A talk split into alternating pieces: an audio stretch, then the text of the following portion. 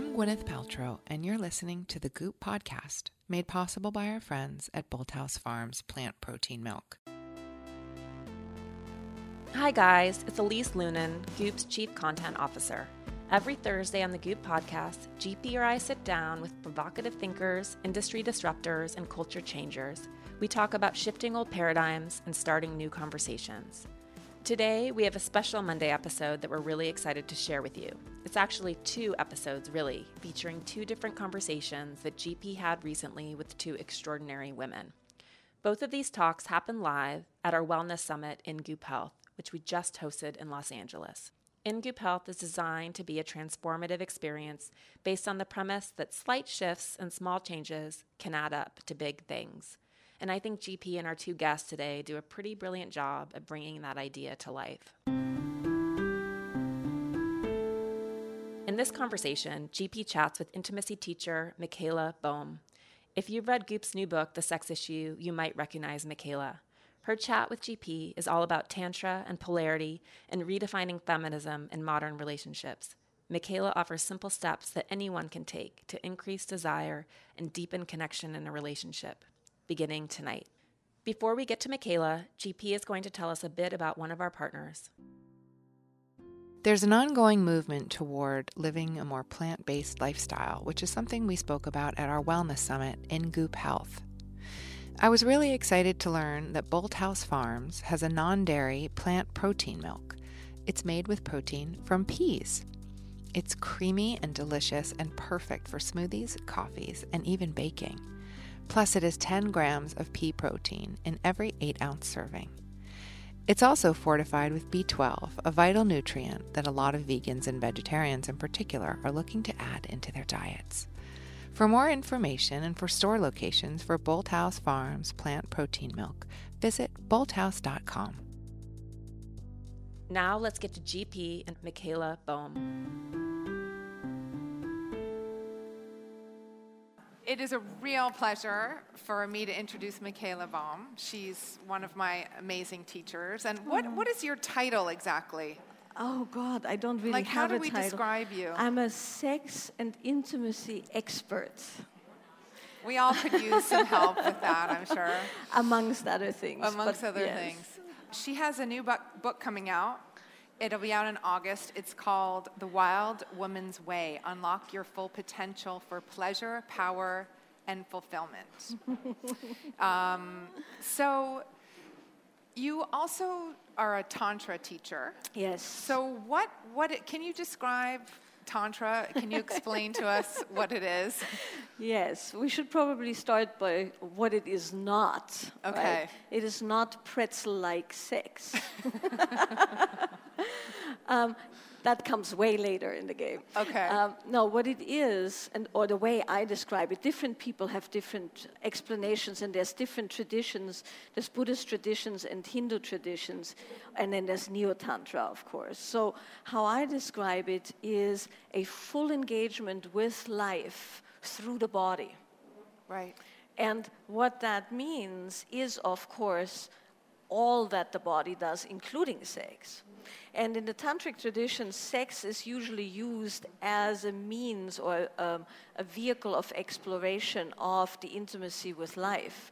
Because as anybody who's ever been in a relationship knows, nothing gets you to the ground faster than a relationship, right? That's where the rubber meets the road. Anybody can be um, expansive and loving in a cave, but it's a very different story when you actually are in a relationship with another human. And the sexual aspect of Tantra, which is um, usually quite elevated in the Western world, has to do with engaging consciously with the forces of the sexual thrust, so to speak, as a means of engaging with relationship and with life. So it's not sex per se, even though there's sexual aspects to it. It's um, the, the fullness of life expressed through the body, Right. making the most ordinary things divine in a certain way.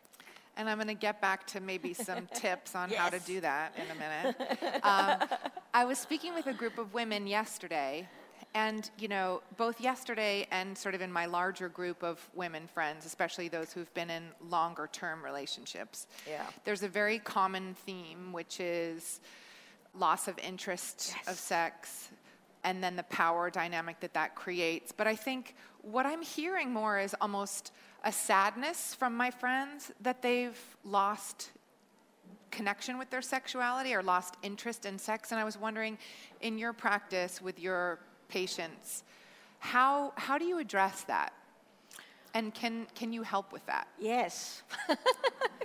That's mostly what I do when I teach and also in private sessions. Not only, but um, there's two aspects to that. We as women have lost touch with our native pleasure, which is our birthright, really, right? Pleasure is our birthright because through pleasure and through the engagement with the body, uh, we get to birth and ovulate and you know, um, feed our children from our body and create and have power and strength. And all of that happens down here. But this is not the area that's used when you're on social media, when you're on a computer, when you're doing things, when you're thinking, when you're talking. So all the energy has to squeeze up and out for us to get stuff done. And so the, the native energy in the lower body and the, um, the, the feelings of pleasure and aliveness and power have subsided in the last, I want to say, 50, 60 years, particularly. So most women, they don't want to have sex anymore when they come home in the evening. Not because they don't want to have sex, but it's just so much work. How do you go from not feeling your body at all to multi orgasmic pleasure? It's just that, that's what I hear the most. And as you said, there's a real sadness about that, that constant on the hamster wheel, moving everything that needs to be moved. And you know, the best we can do is some self-care, but and that is the, the way to go.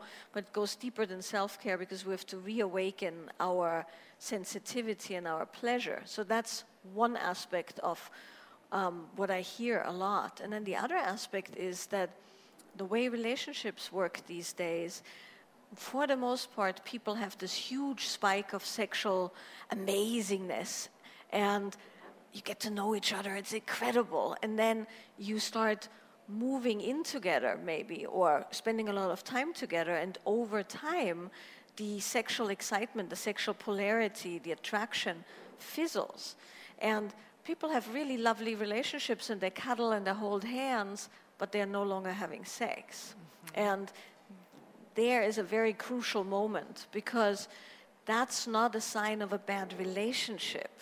Right. That's really, really important to understand because relationship is built on sameness.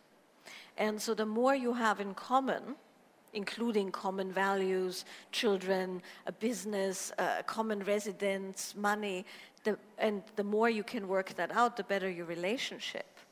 But sexual attraction, or in the lineage of Tantra, I was educated in, it's called erotic friction, which is a really good term. So, erotic friction functions on the opposite terms. The more difference, the stronger the sexual attraction.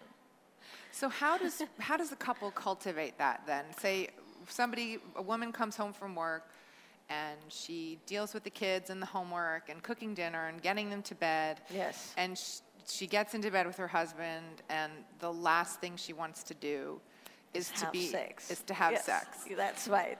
So how what should she Yes. what can we do? Like help us help him.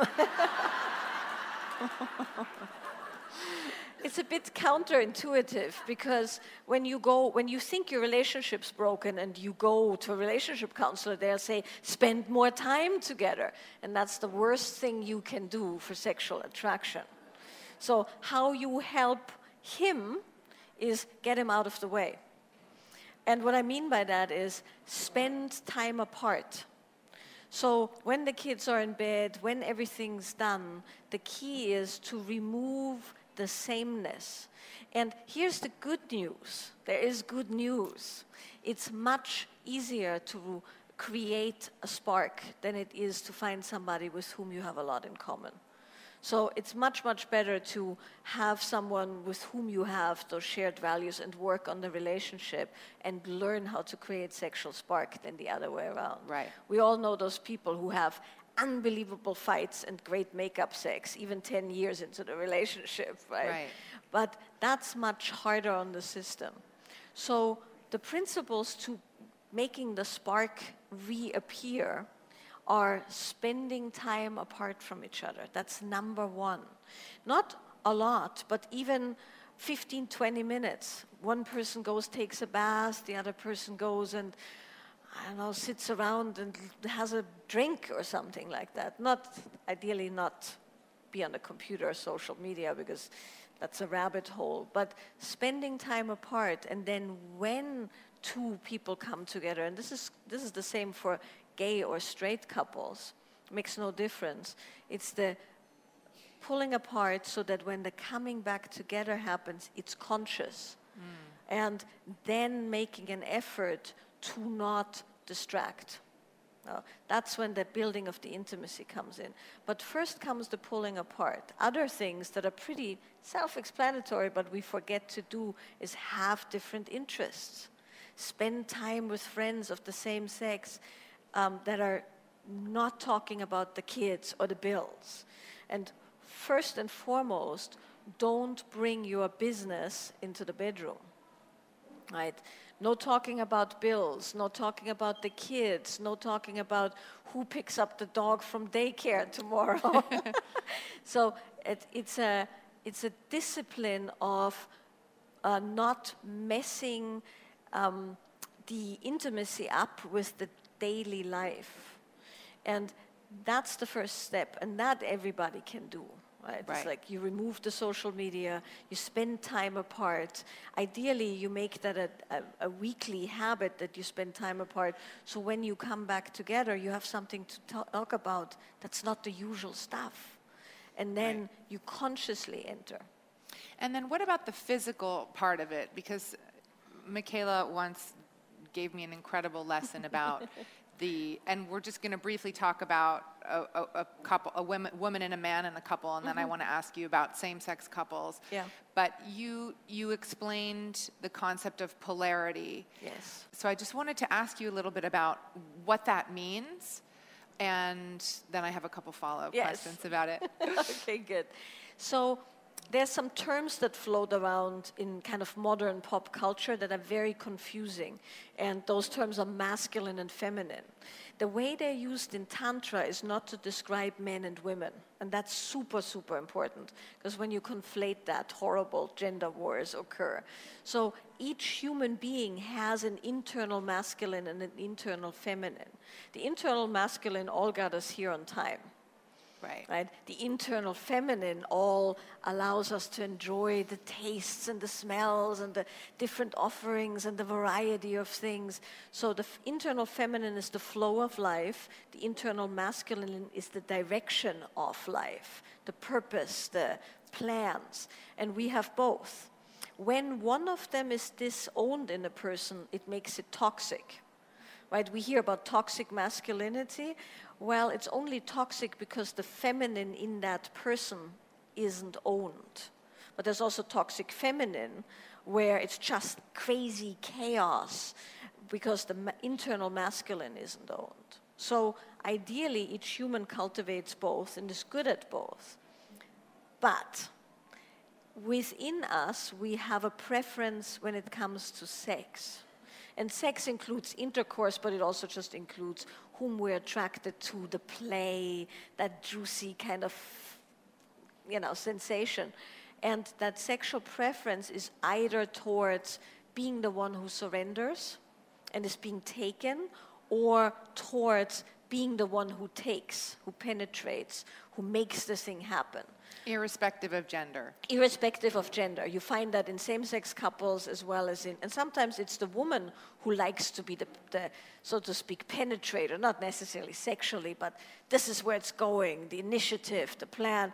And, you know, sometimes there's men who want to just surrender.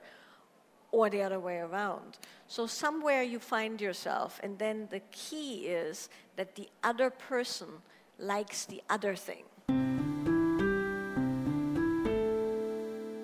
We'll have more of GP's conversation with Michaela Boehm in a minute. In the meantime, let's talk about one of our partners. When I wrote my cookbook, It's All Good, in 2012, people were shocked at the theory that many of us might not be able to tolerate gluten and dairy, a theory first proposed to me by a pediatrician in London. But in the last several years, this idea has turned a lot more mainstream. There are so many great alternatives available now for people who feel better after eliminating dairy from their diet. One that I'm very excited about in particular is the non dairy Bolthouse Farms plant protein milk. It's made with protein from peas. But besides the fact that it's vegan and non GMO, it has 10 grams of pea protein per 8 ounce serving, to be exact. It's also fortified with B12, a vital nutrient that a lot of vegans and vegetarians are looking to add into their diets. We used it in a really delicious blueberry chia bowl that we ate at InGoop Health. For more information and for store locations for Bolthouse Farms plant protein milk, visit bolthouse.com. Okay, let's get back to GP and Michaela. So if you like to let it all go in the in the sexual occasion that includes the date and the food and the enjoyment of life, you need to be with somebody who likes to direct it. Mm-hmm. And that's what creates the attraction, the polarity. So when two people just want to play and flow, it's not very sexy. When both people want to lead, it leads to very strong conflict. And so for the sake of the sexual occasion, you can train your body to be able to just lean back and relax, or you can train your body to be the one who takes the initiative. The issue is that most women spend their whole day training their body to go. Especially now. Especially culture, now. yeah. So we do go, go, go, go, go, and our body has the muscle, the psycho emotional muscle of go. Then we want to flow, we have weak muscles. We don't know how to do it. So, feminine uh, tantric practices, so to speak, all have to do with creating flow in the body. While masculine tantric practices all have to do with being able to give good structure and direction. And so, when you know which one you want to play and you have somebody who wants to play the other one, then you can willingly pick up that part that you want to play, meaning one takes the flow, one takes the go, mm-hmm. and that makes for really hot sex. And so, does because we're women, does it mean that before we choose sort of which role, we have to be very connected to that feminine energy, like the flow within? So, does the do energy come from that? Like, if you're the if you're the flower, so to speak, in most women, not all women, but most women that I've ever worked with, including myself, God, I just want to lay it down ever so often, right? And not have to be the one initiating and doing it and knowing exactly. You want to get mindless ever Right. so often. But of course, when all you do all day is control your environment, mindlessness is not the first thing that appears. You know. So, are there things that we can do to take us from doing into yes, that other energy? Lots of things, and most of them are very, very simple. Okay, tell Number us some. one, move your body. Move your body in a non-linear way. Put on a song, just you know, one song, and move your body not in a dance way necessarily, but in the way that the body you know wants to move. Like it might look really weird, but just allow the body to move. And once what does the- that do? that brings you back into your feeling body and the, a woman's feeling body has an incredible genius to it it will come online and stuff starts flowing and also if you have any stuckness from trauma or a tough day um, or old trauma the movement of the body unravels the frozenness because mm-hmm. freeze is a big thing in women right which is so still because that's that's a stress response. So when you start moving the body, the body comes online and then sensation comes online. Mm-hmm. And with sensation comes pleasure. But also with, with that sensation come all the negative stuff which is why some people don't like to do it. Right. And So- how do you process through the negative stuff if it comes up? um, you, you don't necessarily process, you just move it. So I call this practice moving what you're feeling. It's like the most fundamental practice. You pick one song, you stand, or you can do it on your hands and knees, which is also really nice. And you just move the body with whatever you're feeling. And then you'll feel physical things, and then emotions come up, and you just continue moving. The key is to never stop moving. Mm-hmm. And then the stuff just washes out. And then what is left after that, you know, you can always address with a therapist or write down or speak about it. But first, you allow the body to process it. And that done on a daily basis is like flossing. It's like emotional, emotional sexual hygiene. and, and yesterday, I'm um, in the middle of teaching a workshop, a woman said, Well, why would I do self pleasure? I don't feel like it. And I mean, I, I only like it when there's a man involved. And I, I told her that essentially she wouldn't say that about brushing her teeth right?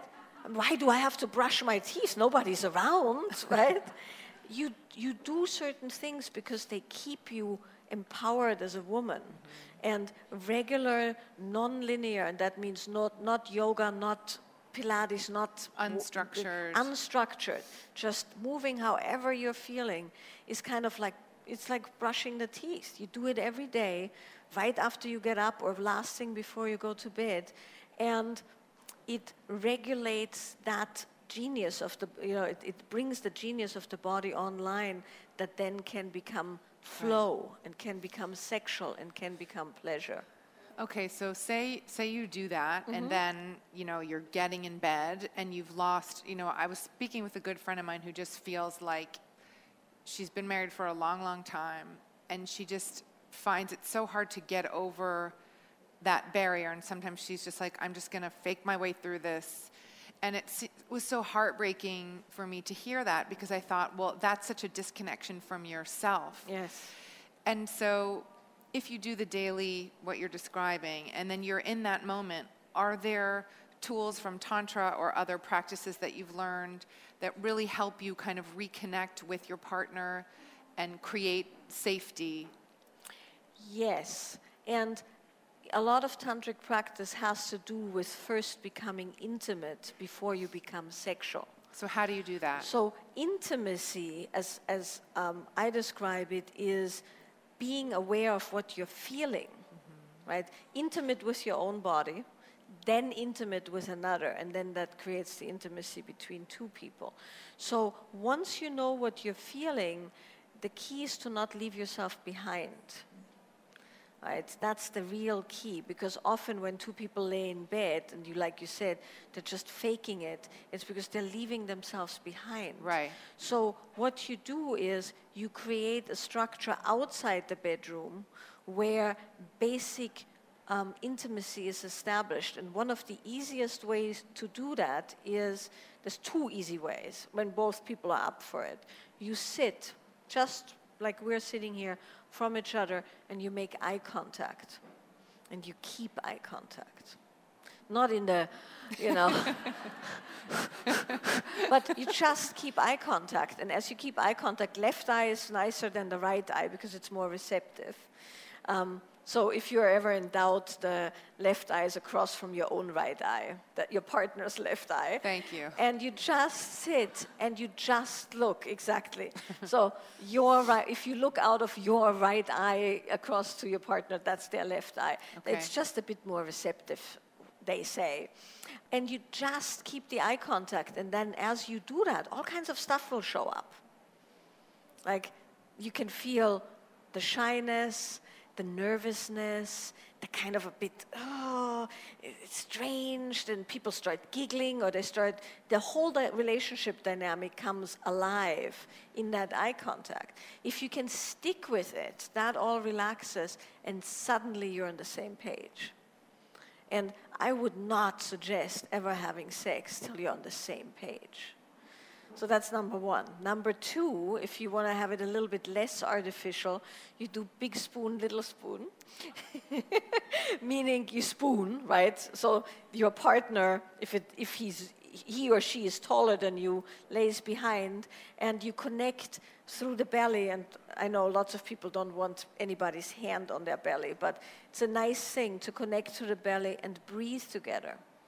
Just breathe together, and the act of breathing together and feeling the front surface against the back softens the body. The body starts resonating, and then with that, you have common feeling, and now you're on the same page. And then from there, you engage in the go and flow, but not before then, because it's somewhat violent, like you said. If you're not, if you haven't arrived in the relationship, shouldn't have sex.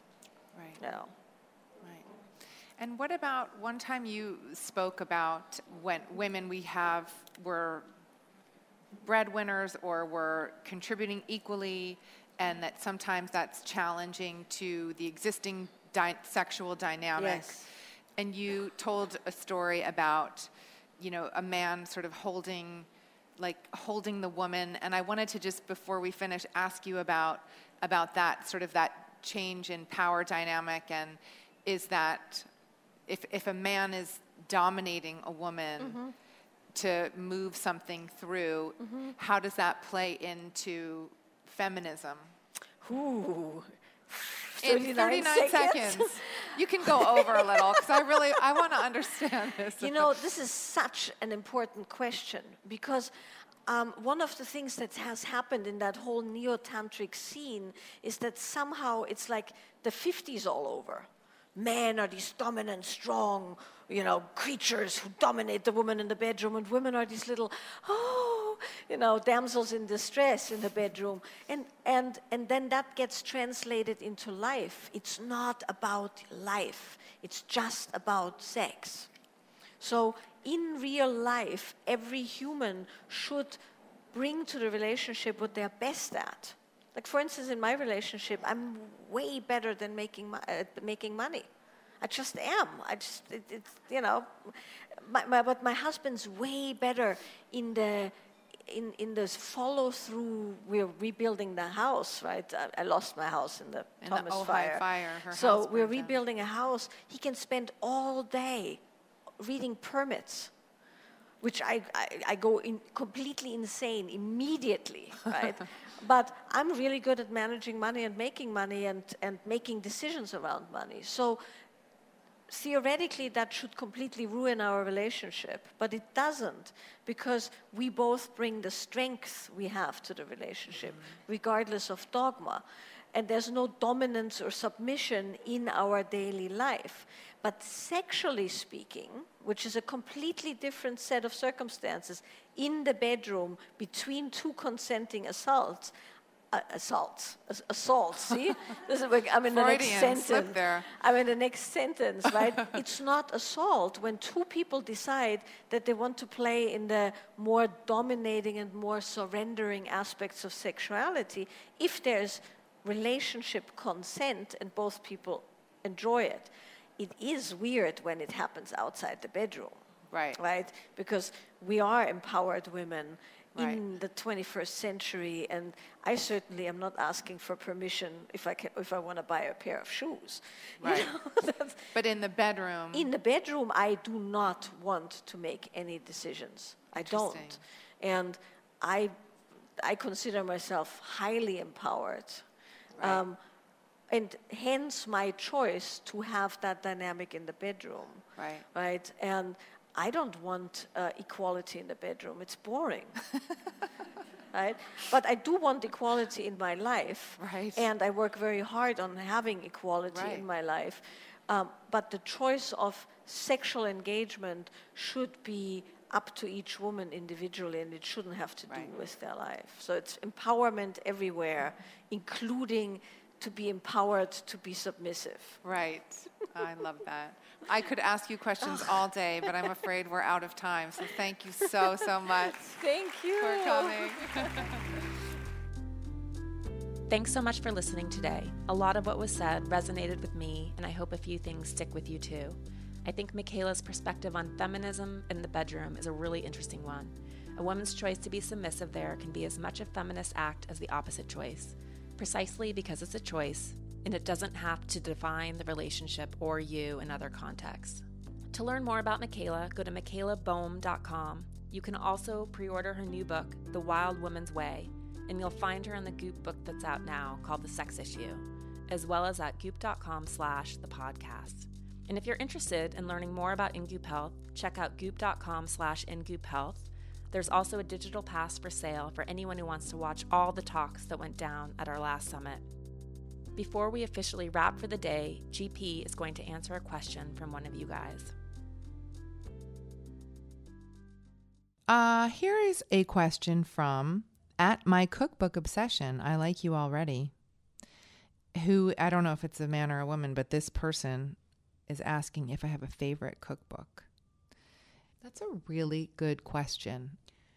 It's hard to name one favorite cookbook. I think that I really love the River Cafe cookbooks. The River Cafe is a little cafe in London and it's kind of a world famous, very rustic Italian food kind of place.